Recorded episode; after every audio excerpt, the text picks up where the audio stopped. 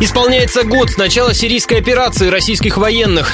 С 30 сентября прошлого года бомбардировщики и штурмовики под прикрытием истребителей и вертолетов наносят авиаудары по позициям повстанцев и боевикам исламского государства, запрещенного в России. Считается, что это первая столь масштабная боевая кампания нашей страны за рубежом. За время ее проведения официально погибли 20 российских военных. Однако именно из-за военного вмешательства Москвы боевики стали меньше торговать нефтью и покинули стратегически важную провинцию Сирии – Латакию, считает ростовский журналист-востоковед Вадим Арутюнов. Он несколько раз посещал Сирию, последний раз весной этого года.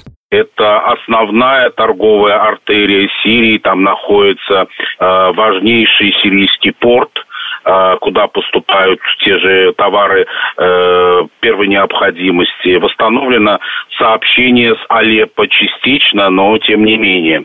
Освобождена полностью Пальмира. Вадим завершает работу над документальным фильмом о гражданской войне в Сирии на основе того видеоматериала, который был собран во время поездок на Ближний Восток. Интерес к получасовой ленте ростовчанина проявил телеканал РЕН-ТВ. Возможно, фильм покажет уже этой осенью.